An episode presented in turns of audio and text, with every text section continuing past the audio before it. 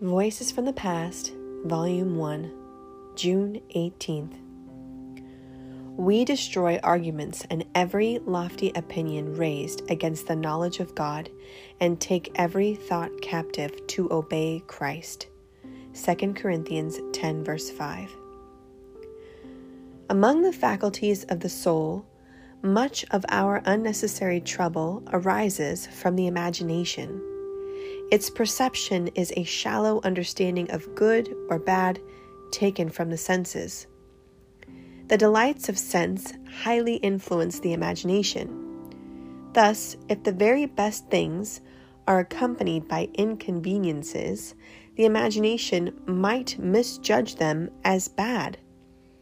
Likewise, if the very worst things bring respect and contentment in the world, they are imagined to be good.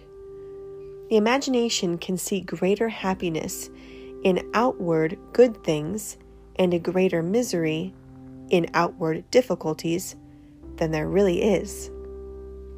Many lives are almost nothing but imagination. Their time is taken up with pleasuring their own imagination and despising that which is truly excellent. From this springs ambition and the desire to be great in the world. It leads to an immeasurable desire of abounding in the things the world highly values. What is worse, this corrupt desire of being great creeps into the church. Men will sacrifice their very lives for vainglory. When a man grieves more over his loss of reputation than his misbehavior towards God, it is evidence that he lives more for reputation than for conscience. It mars our profession to go about heavenly things with earthly affections and to seek Christ not in Christ, but in the world.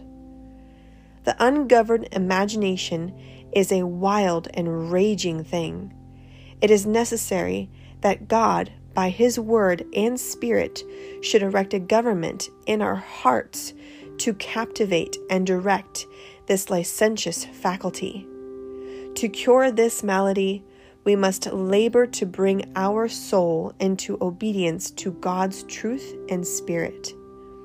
When the law of God by the Spirit is so written in our hearts, His law and our hearts become agreeable to one another and the soul is inclined and made pliable for every good thought.